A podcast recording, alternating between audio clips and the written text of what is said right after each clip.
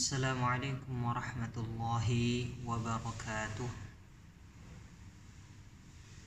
Innalhamdalillah Nahmaduhu wa nasta'inuhu wa nasta'ghfiruh Wa na'udhu billahi min syururi anfusina Wa min sayyiyati amalina. Man yahdihillahu falamudillalah Wa man yudlil falahadiyalah Segala puji bagi Allah subhanahu wa ta'ala Kita memujinya Minta pertolongan kepadanya dan meminta ampun kepadanya serta kita berlindung kepadanya dari keburukan jiwa-jiwa kita dan kejelekan-kejelekan amalan kita.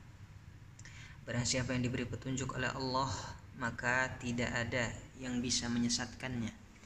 Dan barang siapa yang disesatkan, maka tidak ada yang bisa memberinya petunjuk dan saya bersaksi bahwa tiada Tuhan yang berhak disembah dengan benar kecuali Allah semata.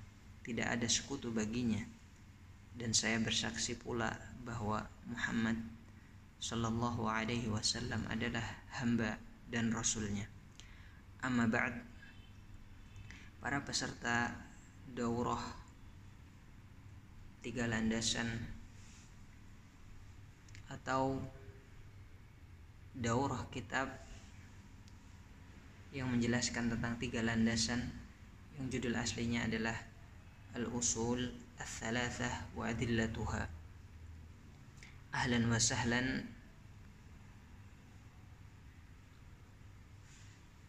Kami ucapkan selamat atas bergabungnya antum dalam acara daurah kali ini.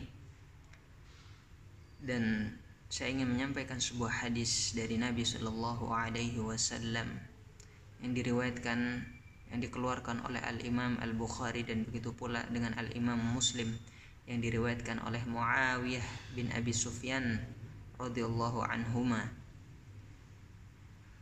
Beliau berkata, "Sami'tu an-nabiy sallallahu alaihi wasallam yaqul" Aku mendengar Nabi sallallahu alaihi wasallam bersabda, may yuridillahu bihi khairan yufaqihu fid din siapa yang Allah kehendaki kebaikan bagi dirinya maka Allah Subhanahu wa taala akan menjadikan dia faqih di dalam agama menjadikan dia faham terhadap agama Islam.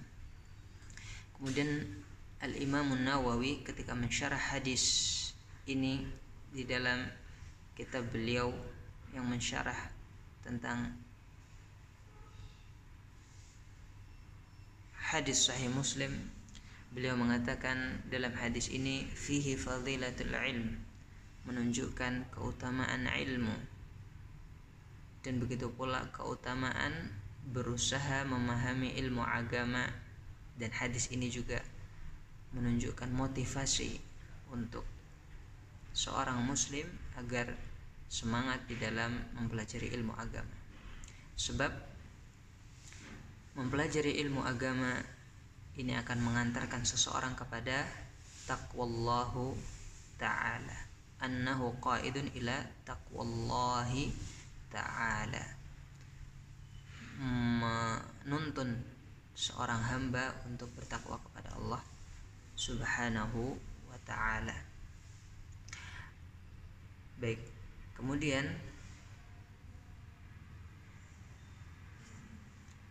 pada pertemuan pertama kali ini kita akan memulai dari membahas biografi penulis kitab Al-Usul Al-Thalatha ini. Penulis kitab ini adalah Syekhul Islam yang dikenal dengan Syekhul Islam pembaru dakwah tauhid yaitu Imam Muhammad bin Sulaiman At-Tamimi rahimahullah. Beliau memiliki nama kunyah yaitu Abul Husain. Beliau rahimahullah taala lahir di negeri Uyainah Najd yang sekarang merupakan daerah Riyadh kota Riyadh. Beliau lahir di tahun 1115 Hijri, Hijriyah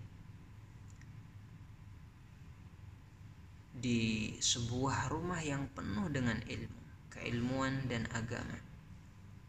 Kenapa? Seperti itu karena ayah beliau merupakan seorang ulama besar yang kala itu menjabat sebagai qadhi di daerah Uyainah di masanya.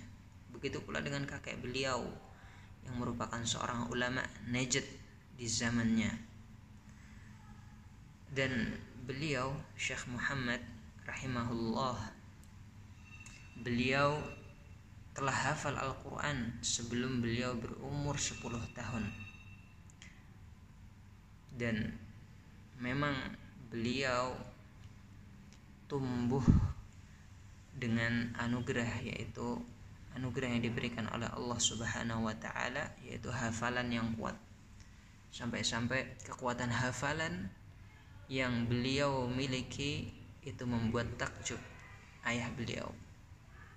Dan beliau memang senang mempelajari banyak ilmu sering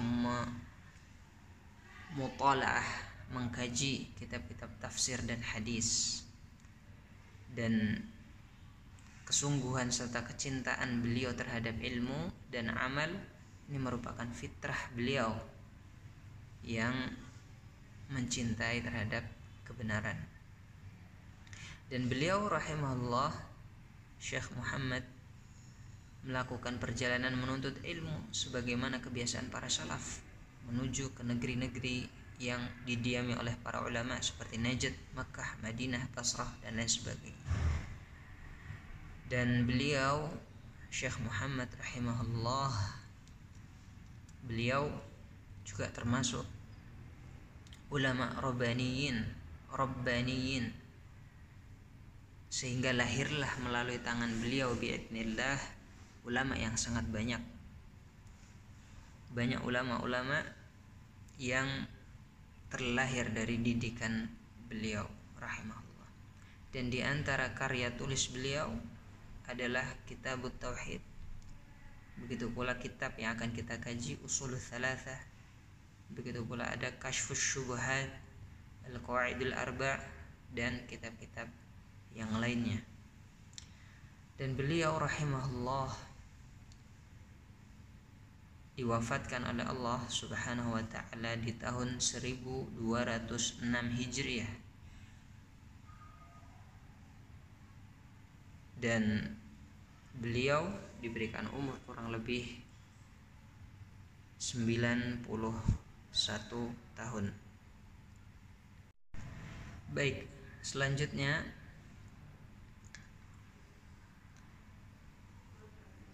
Kenapa kita memulai? Kenapa kita memilih kitab ini untuk kegiatan daurah pada kesempatan yang mulia ini? Yang perlu diketahui karena kitab ini merupakan kitab yang banyak perhatian para ulama-ulama ahlus sunnah wal jamaah terhadap kitab ini. Baik ulama yang terdahulu maupun ulama-ulama yang kontemporer di zaman sekarang. Dan tentunya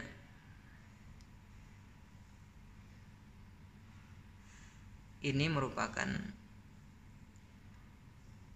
contoh yang hendaknya kita ikuti dan kita tapaki langkah-langkah para ulama dalam perhatian mereka terhadap kitab ini. Sebab tentunya perhatian ulama terhadap kitab ini menunjukkan di dalam kitab ini terkandung manfaat-manfaat dan faidah-faidah yang besar. Begitu pula ini menunjukkan bahwasanya masyarakat umum sangatlah perlu mempelajari tulisan ini, memahami kandungan dalam kitab ini. Yang mana dalam kitab ini memuat pokok-pokok dasar agama. Di mana setiap muslim harus beriman dengan pokok-pokok dasar agama dengan keimanan yang mantap yang tidak boleh dicampuri dengan keraguan serta kebimbangan sedikit pun dan kita memilih kitab ini untuk dikaji pada daurah yang istimewa kali ini di antaranya karena kitab ini memiliki keistimewaan. Karya Syekh Muhammad rahimahullah At-Tamimi rahimahullah secara umum memiliki keistimewaan di antaranya kitab beliau mudah dan jelas. Kemudian kitab beliau menyebutkan persoalan-persoalan persoalan-persoalan poin-poin disertai dengan dalil-dalil. Kemudian beliau juga uh, di dalam kitab ini mengumpulkan perkara-perkara poin-poin disusun dengan rapi kemudian dijelaskan dengan penjelasan yang singkat. Dan beliau rahimahullah taala juga memperbanyak di dalam tulisan-tulisan beliau termasuk kitab usul thalatha ini beliau memperbanyak doa yang diperuntukkan bagi para pembaca maupun pendengar kitab yang beliau tulis ini. Dan di antara buah yang dapat kita petik setelah mempelajari kitab usul thalatha apabila kita mempelajari kitab ini kemudian kita amalkan kita dakwahkan disertai dengan kesabaran kita di atas ilmu beramal berdakwah dan dengan, dengan izin Allah insya Allah kita dapat kita dapat menjawab pertanyaan kubur yaitu tiga pertanyaan. Siapa Tuhanmu? Apa agamamu? Dan siapakah nabimu dan kitab ini memuat beberapa poin-poin penting. Di antaranya bisa kita ringkas menjadi lima bagian. Nanti di awal akan ada penjelasan tentang perkara yang empat. Apa saja nanti akan kita jelaskan akan kita baca kitabnya bersama-sama. Kemudian yang kedua perkara yang tiga. Kemudian selanjutnya ada pembahasan pentingnya mempelajari tauhid setelahnya akan dibahas usul salata tiga pertanyaan kubur. Kemudian terakhir nanti akan ada poin penutup. Baik.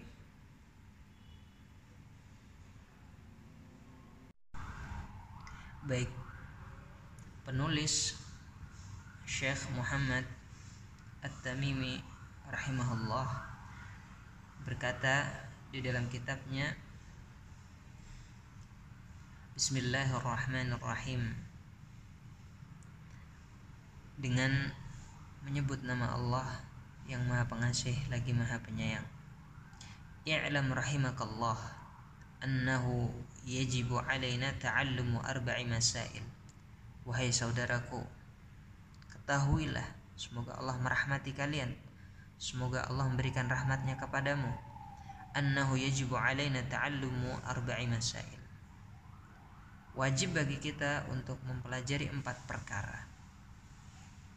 Di beliau eh, memulai kitab ini dengan mendoakan ya, mendoakan kita, mendoakan baik para pembaca maupun para pendengar dan beliau rahimahullah memulai kitab ini dengan basmalah di antara sebab beliau rahimahullah menulis kitab ini dengan permulaan basmalah di antaranya adalah mencontoh kitabullah Al-Qur'an. Kemudian mencontoh juga para nabi yang mereka memulai tulisan-tulisan mereka dengan bismillahirrahmanirrahim. Begitu pula sebagai bentuk meneladani para ulama salaf.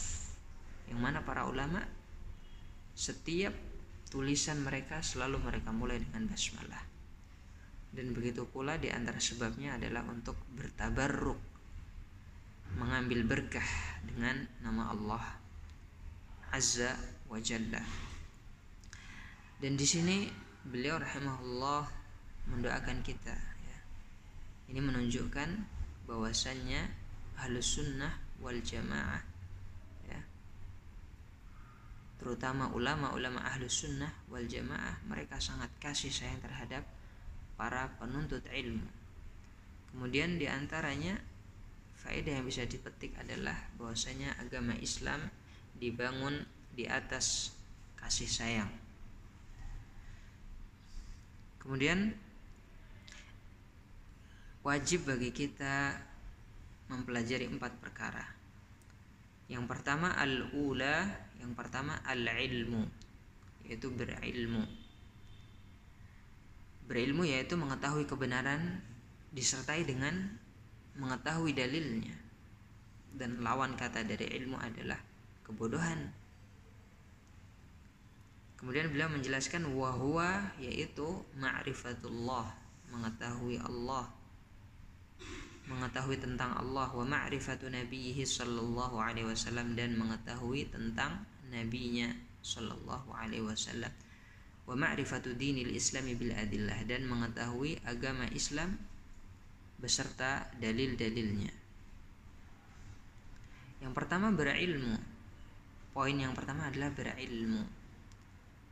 Pentingnya seseorang itu berilmu karena ilmu itu pondasi bagi setiap muslim untuk mengamalkan, untuk beramal, untuk menjalani agamanya, untuk menjalani agamanya. Baik. Kemudian yang kedua, ats-tsaniyatu al-'amalu yaitu beramal dengan ilmu. Al-'amalu bih, beramal dengan ilmu maka dikatakan sebuah perkataan yang masyhur yang menjelaskan keterkaitan antara ilmu dan amal. Dikatakan ilmu itu memanggil amalan. Jika amalan menjawabnya maka ilmu tetap terjaga dan apabila tidak maka ilmu akan berlalu menjauhinya. Sebab di antara umat manusia ada orang-orang yang mereka memiliki ilmu namun mereka tidak menyertai ilmu mereka dengan amalan. Di antaranya adalah orang-orang Yahudi. Allah Subhanahu wa taala menjelaskan ya'rifunahu kama ya'rifuna abna'ahum. Dalam surah Al-Baqarah mereka mengenal Nabi Muhammad sebagaimana mereka mengenal anak-anak mereka sendiri. Kan tapi mereka tidak mau beriman. Dan di antara tiga golongan yang dijelaskan oleh Nabi Muhammad SAW yang pertama kali akan merasakan api neraka di antara mereka adalah seorang yang berilmu namun tidak mengamalkan ilmunya. Baik. Kemudian yang ketiga adalah ad-da'watu ilaih yaitu berdakwah dengan ilmu. Ad-da'watu ilaih berdakwah dengan para ulama menjelaskan di antara syarat-syarat kaidah-kaidah yang wajib ditegakkan dalam dakwah. Yang paling penting adalah yang pertama dakwah harus ikhlas karena wajah Allah semata. Kemudian dakwah harus dibangun di atas ilmu. Dan dakwah juga harus disertai dengan hikmah serta kesabaran. Dan yang terakhir harus memperhatikan keadaan orang-orang yang sedang didakwahi.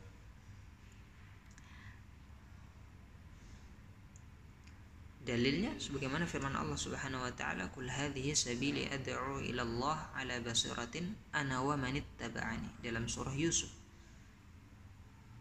Allah berfirman, "Katakanlah Muhammad, inilah jalanku.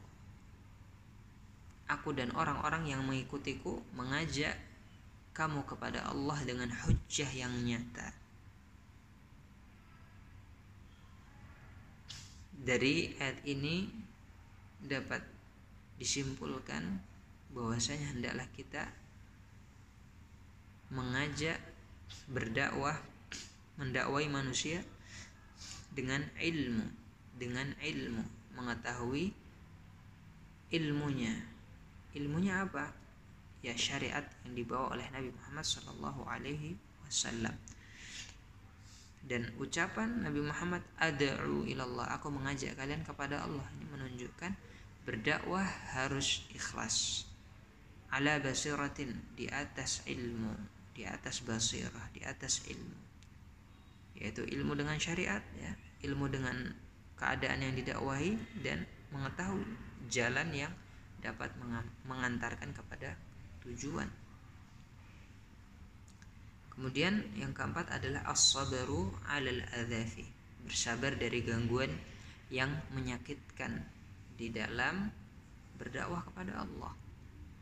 Ya seolah-olah penulis Syekh Muhammad beliau berkata barang siapa mereka yang menap, menapaki jalan yaitu jalan-jalan yang ditempuh oleh para salaf para ambia para nabi dan rasul maka mereka pasti akan menjumpai masalah-masalah sebagaimana yang dijumpai oleh para nabi dan rasul maka tidak boleh tidak harus bersabar di atasnya.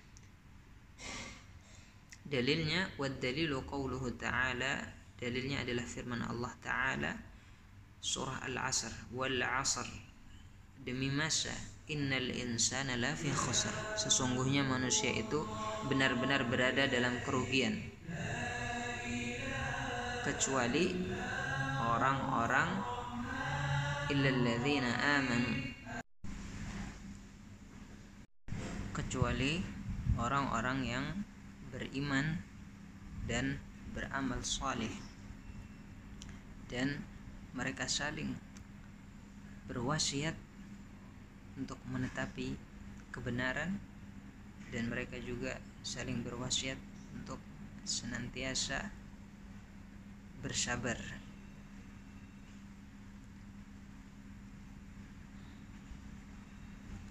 kemudian qala asy-syafi'i rahimahullah Al-Imam Syafi'i rahimahullah beliau berkata لو ما أنزل الله حجة على خلقه إلا هذه السورة لكفتهم Seandainya Allah tidak menurunkan hujjah atas makhluknya kecuali surat ini surat Al-Asr saja maka itu telah cukup. Maksud Imam Syafi'i rahimahullah adalah bahwa surat Al-Asr ini dengan sendirinya sudah cukup untuk menegakkan hujjah atas para hamba supaya menuntut ilmu, beramal, berdakwah dan bersabar. Lalu bagaimana dengan adanya surat-surat selain Al-Asr?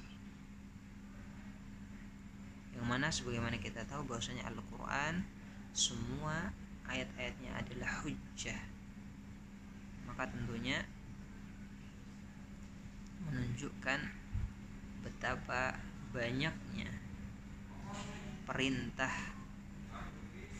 Allah terhadap hambanya di dalam Al-Quran yang memerintahkan menuntut ilmu, beramal, berdakwah dan bersabar di atasnya. Kemudian Amirul Mukminin Imam Al-Bukhari rahimahullah beliau berkata babun. Bab al-ilmu qabla al-qawli wal amal. Mendahulukan ilmu sebelum berucap dan berbuat Wadalilu qawluhu ta'ala dan dalilnya adalah firman Allah ta'ala fa'lam annahu la ilaha illallah. Dalam surah Muhammad ayat 19 maka ketahuilah Muhammad bahwasanya sesungguhnya tiada sesembahan yang hak yang wajib disembah selain Allah. Wastaghfir li dzambika walil mu'minina wal mu'minat. Dan mohonlah ampunan atas dosa-dosamu dan atas dosa-dosa orang-orang mukmin baik laki-laki maupun perempuan. Fabada'a bil ilmi qabla al-qawli wal amal. Maka Allah Subhanahu wa taala memulai dengan ilmu sebelum berkata dan berbuat. Intinya sebuah amalan tidak akan sah ya, tanpa kita mengilmui tentang ilmu amalan tersebut terlebih dahulu. Apabila tidak, maka hal ini bisa menyerupai kita akan menyebabkan kita serupa dengan orang-orang Nasrani yang Allah Subhanahu wa taala sifati mereka. Di dalam surah Al-Fatihah ghairil maghdubi alaihim waladdallin. Orang-orang yang sesat waladdallin. Yaitu orang-orang Nasrani baik demikianlah yang bisa saya sampaikan pada pertemuan pertama kali ini. Semoga Allah Subhanahu wa taala memberikan manfaat terhadap uh, ilmu yang kita pelajari. Dan wabillahi taufiq wal hidayah. Assalamualaikum warahmatullahi wabarakatuh. Barakallahu fikum baik untuk pertanyaan pertama adakah maksud atau faidah tertentu sehingga penulis rahimahullah menyandarkan kesabaran dalam berdakwah tanpa menyandarkan kesabaran dalam berilmu dan beramal? Zahir dari ucapan Syekh Muhammad At-Tamimi rahimahullah bahwasannya yang dimaksud yang ditekankan oleh beliau rahimahullah kesabaran dalam ucapan beliau as-sabru 'alal adzafi adalah kesabaran ketika seseorang mulai menapaki jalan yang ditempuh oleh para nabi, para sahabat dan para salafus saleh yaitu berdakwah di atas ilmu berdakwah mendakwai manusia di atas ilmu dan hal ini sebagaimana yang uh, dijelaskan oleh Syekh uh, Haytham Sarhan dan beliau merupakan uh, salah satu murid dari Syekh bin Bas, Syekh Utsaimin, Syekh uh, Nasiruddin Al-Albani rahimahumullahu taala. Beliau mengatakan ketika menta'alik atau mensyarah uh, Alkitab Al-Usul Thalathah beliau mengatakan setelah uh, kalimat Al-Thalitha Ad-Da'watu ilaih. Beliau mengatakan ka'anna al-muallifa rahimahullahu yaqul seakan-akan penulis Syekh Muhammad At-Tamim rahimahullah mengatakan ketika engkau telah belajar menuntut ilmu thumma amilta kemudian engkau beramal wajib alaika an tasiru ala makan alaihi nabi. Wajib atasmu menempuh jalan para nabi para sahabat wassalafus salih. Yaitu apa? Berdakwah mendakwahkan agama ini. Kemudian beliau mengatakan dzakarul musannif rahimahullahu ba'da dakwah penulis mengatakan setelah dakwah yaitu mengatakan kalimat as-sabr. Seakan-akan ka'annahu yaqulu lak seakan-akan penulis mengatakan kepadamu innalladzi yasluku hadha at-tariqa tahsulu lahu umurun kama hasalat lil anbiya'i war rusul alaihi salam sungguhnya yang menapaki jalan jalan ini jalan yang ditempuh oleh para nabi sahabat dan salafus saleh maka tentu dia akan menjumpai perkara-perkara urusan-urusan ujian-ujian sebagaimana yang uh, terjadi menimpa oleh para anbiya ar-rusul alaihi wassalam. Maka wajib bagi seseorang yang berdakwah mendakwahkan agama Allah untuk bersabar di atasnya. Meskipun setelah uh, kita mengkaji lebih dalam bahwasannya makna dari sabar sendiri itu luas. Sebagaimana hal ini dijelaskan oleh uh, Ibnul Qayyim rahimahullahu taala. Beliau menjelaskan ketika uh, uh, menjelaskan tentang bab sabar di dalam kitabnya Madarijus Salikin Baina iyyaka na'budu wa iyyaka nasta'in beliau uh, Ibnul Qayyim mengatakan bahwasannya uh, bahwasannya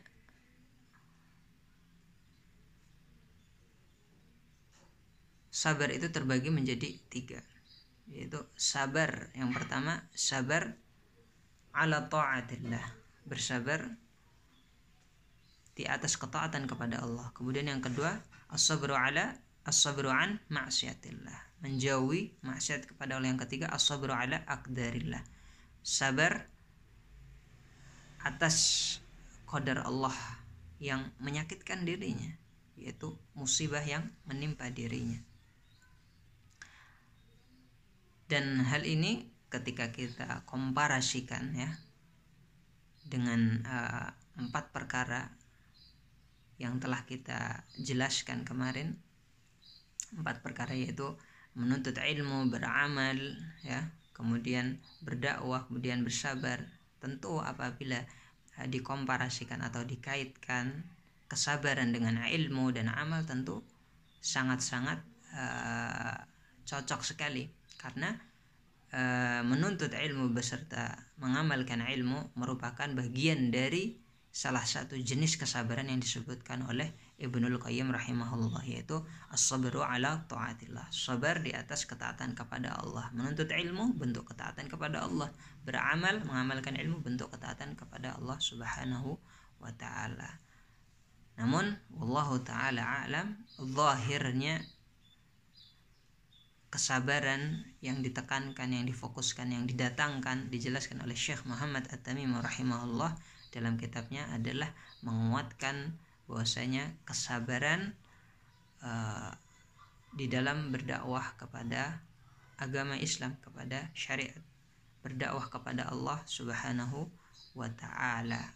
Namun apabila kesabaran ini dikaitkan dengan uh, menuntut ilmu dan beramal, tentu hal ini sangat-sangat relevan sekali ya, tidak bisa dinafikan akan tetapi zahirnya wallahu taala alam demikian adalah uh, sabar menguatkan uh, poin yang ketiga yaitu berdakwah kepada Allah Subhanahu wa taala. Kemudian pertanyaan yang kedua makna dari kata khusar, makna dari kata khusar. Baik uh, khusr yakni kerugian. Ya. Kerugian maksudnya innal insana lafi khusr sungguhnya manusia niscaya di dalam kerugian ya. Kerugian. Dan kerugian ya di sini ya sebagaimana dijelaskan oleh para ulama dalam tafsir-tafsir tafsir-tafsir mereka ya bahwa uh, dalam ayat ini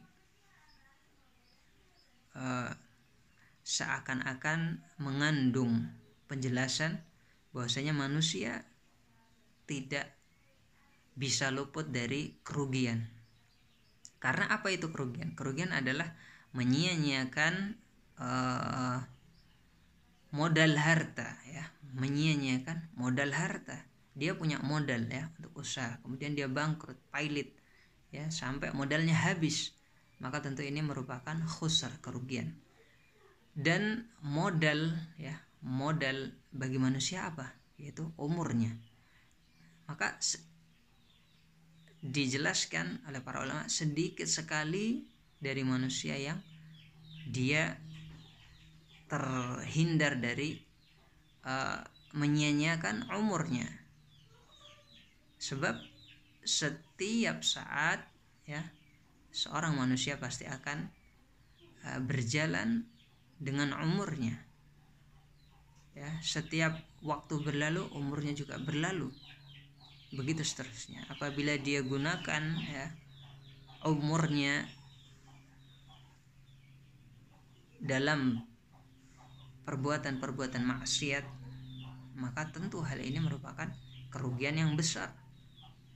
Akan dan apabila dia menyibukkan dirinya dengan hal-hal yang mubah, hal-hal yang boleh, bukan haram, bukan bukan ta'ah, maka tentu kerugian juga akan terwujud di dalamnya. Dia akan memperoleh kerugian. Sebab seharusnya dia mampu ya mengerjakan amalan-amalan yang uh, bekasnya akan positif, baik bekas positif di dunia maupun di akhirat.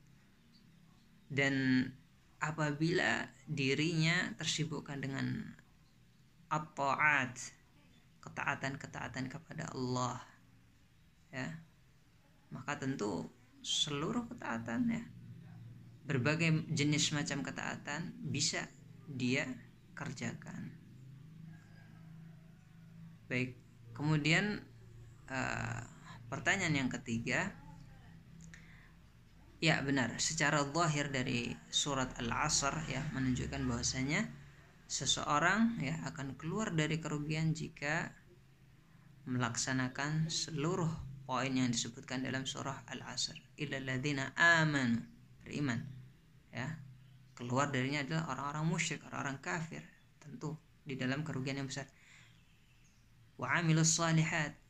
Bukan hanya beriman, tapi tentu di antara keimanan adalah uh, amalul jawarih ya. Perbuatan kebaikan yang dia kerjakan dengan anggota tubuhnya.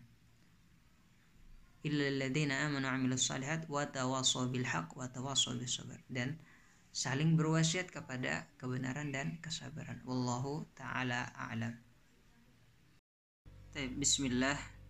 Uh, untuk pertanyaan ya. Kedua yaitu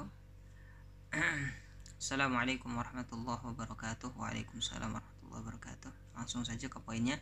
Disebutkan bahwa setelah kita berilmu dan mengamalkannya maka hendaknya kita mendakwahkannya. Namun terkadang ketika anak sudah tahu bahwasanya ilmu yang sudah anak punya dan anak amalkan harus anak dakwahkan ada bisikan di hati anak. Seperti bisikan yang membuat anak ragu untuk mendakwahkan ilmu tersebut atau berpikir kan sudah banyak akun dakwah ustadz yang share tentang ilmu tersebut pertanyaannya apakah anak dosa jika anak mengikuti bisikan itu dan bagaimana seharusnya ana menyikapi hal ini. Semoga dapat difahami. Syukran wa jazakumullahu khairan kathiran. Wa jazakumullahu khairan kathiran. Barakallahu fikum. Yang perlu diketahui bahwasanya setiap kita memiliki kewajiban untuk berdakwah. Harus ada yang menunaikannya ya. Harus ada yang berdakwah di dalam di sebuah negeri atau di sebuah daerah. Apabila tidak ada yang menunaikan dakwah, maka semuanya berdosa maka semuanya berdosa ya. ini kewajiban yang fardu kifayah jika sudah ada yang menunaikan ya maka yang lain gugur kewajibannya ya. Ini fardu kifayah. Berdakwah merupakan fardu kifayah. Kemudian yang perlu difahami juga bahwasanya dakwah ini ya di sini sesuai kemampuan kita ya.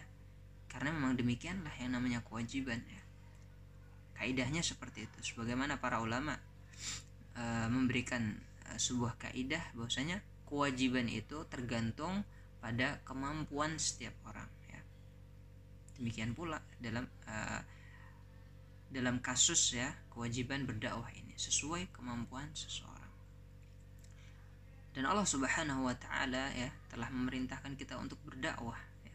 Allah Subhanahu wa taala juga menjelaskan keutamaannya ya di dalam ayat-ayat Al-Quran Allah subhanahu wa ta'ala berfirman di antaranya surah Ali Imran ya ayat 110 kuntum khaira ummatin ukhrijat linnas ta'muruna bil ma'ruf wa tanhauna 'anil munkar wa tu'minuna billah di antara keistimewaan ya umat Nabi Muhammad apa yang menjadikan mereka istimewa ya?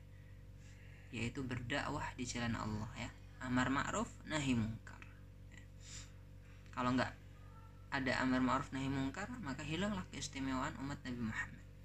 Kemudian firman Allah dalam surah Fussilat wa man ahsanu qawlan mimman da'a ila Allah wa 'amila salihan wa qala innani minal muslimin Siapakah yang lebih baik perkataannya daripada orang yang menyeru kepada Allah mengerjakan amal soleh kemudian berkata sesungguhnya aku termasuk orang-orang yang Islam menyerah diri. Dan surah Luqman ya ketika uh, Luqman ya perintah pada anak-anaknya wa'mur bil ma'ruf wanha 'anil munkar wasbir 'ala ma asabak inna dzalika min azmil umur.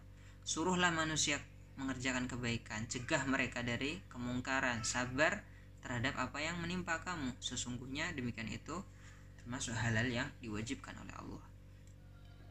Ya dan tentunya berdakwah sesuai dengan kemampuan kita ya kemampuan kita.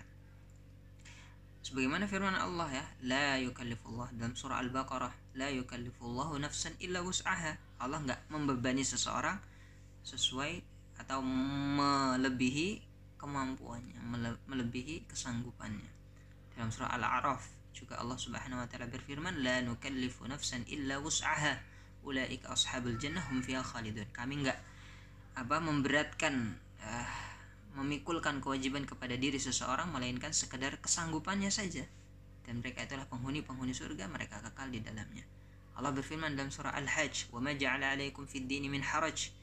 Dan sekali-kali tidak Allah menjadikan agama ini kesempitan bagi kalian Nabi Shallallahu Alaihi Wasallam juga bersabda wa ma amartukum bih faf'alu minhu mastata'tum apa yang diperintahkan bagi kalian lakukan semampu kalian ya itu uh, di antara uh, kewajiban dan keutamaan ya berdakwah ya. ya. Kemudian uh, ada beberapa poin penting yang perlu di uh, garis bawahi ya. Di antaranya uh, ada hal-hal ya kondisi-kondisi tertentu yang menjadikan dakwah itu sudah gugur kewajiban dakwah itu sudah gugur. Di antaranya apa? Di antaranya uh, apabila ya apabila sudah ada yang menunaikan ya di sebuah daerah ya. Kemudian uh, ketidakmampuan ya ketidakmampuan seseorang untuk berdakwah ya. Kemudian di antaranya apabila yang didakwahi ya pelaku maksiat ketika didakwahi ya sudah keras kepala pada sampai pada level dia ini malah menyakiti orang yang mendakwahinya. Orang yang amar ma'ruf nahi mungkar malah disakiti. Maka gugur kewajiban ya. Kewajiban uh, uh, ingkarul mungkar dengan lisan ya. Akan tetapi dengan hati masih tetap wajib ya. Masih tetap wajib. Kemudian uh, di antaranya uh, faedah ya yang perlu dicatat yaitu uh, ketika ya berdakwah ya boleh ya boleh seseorang itu mengakhirkan penjelasan yang uh, diprediksi apabila kita jelaskan di awal-awal dakwah uh, seseorang atau uh, orang orang-orang tidak akan menerima dakwah ini ya. Sebagaimana hal ini disebutkan oleh uh, Syekhul Islam Ibnu Taimah dalam kitab uh, dalam Majmu' Al-Fatawa ya. Ya dalam Majmu' Al-Fatawa ya. Semoga sedikit penjelasan ini menambah semangat kita untuk berdakwah ya sesuai kemampuan ya sesuai kemampuan kita. Dan tentunya kita harus mengingat keutamaan berdakwah ya. Di antara keutamaannya ya keistimewaan umat Nabi Muhammad ya dengan adanya dakwah ya. Kemudian ada hadis-hadis ya ada Al-Quran yang menjelaskan barang siapa yang berdakwah kepada kebaikan maka kebaikan itu juga bermanfaat bagi dirinya. Kemudian ada orang yang mengamalkan apa yang kita dakwahkan kita dapat pahalanya ya Nabi SAW bersabda mandalla ala khairin falau mithlu ajri fa'ilih.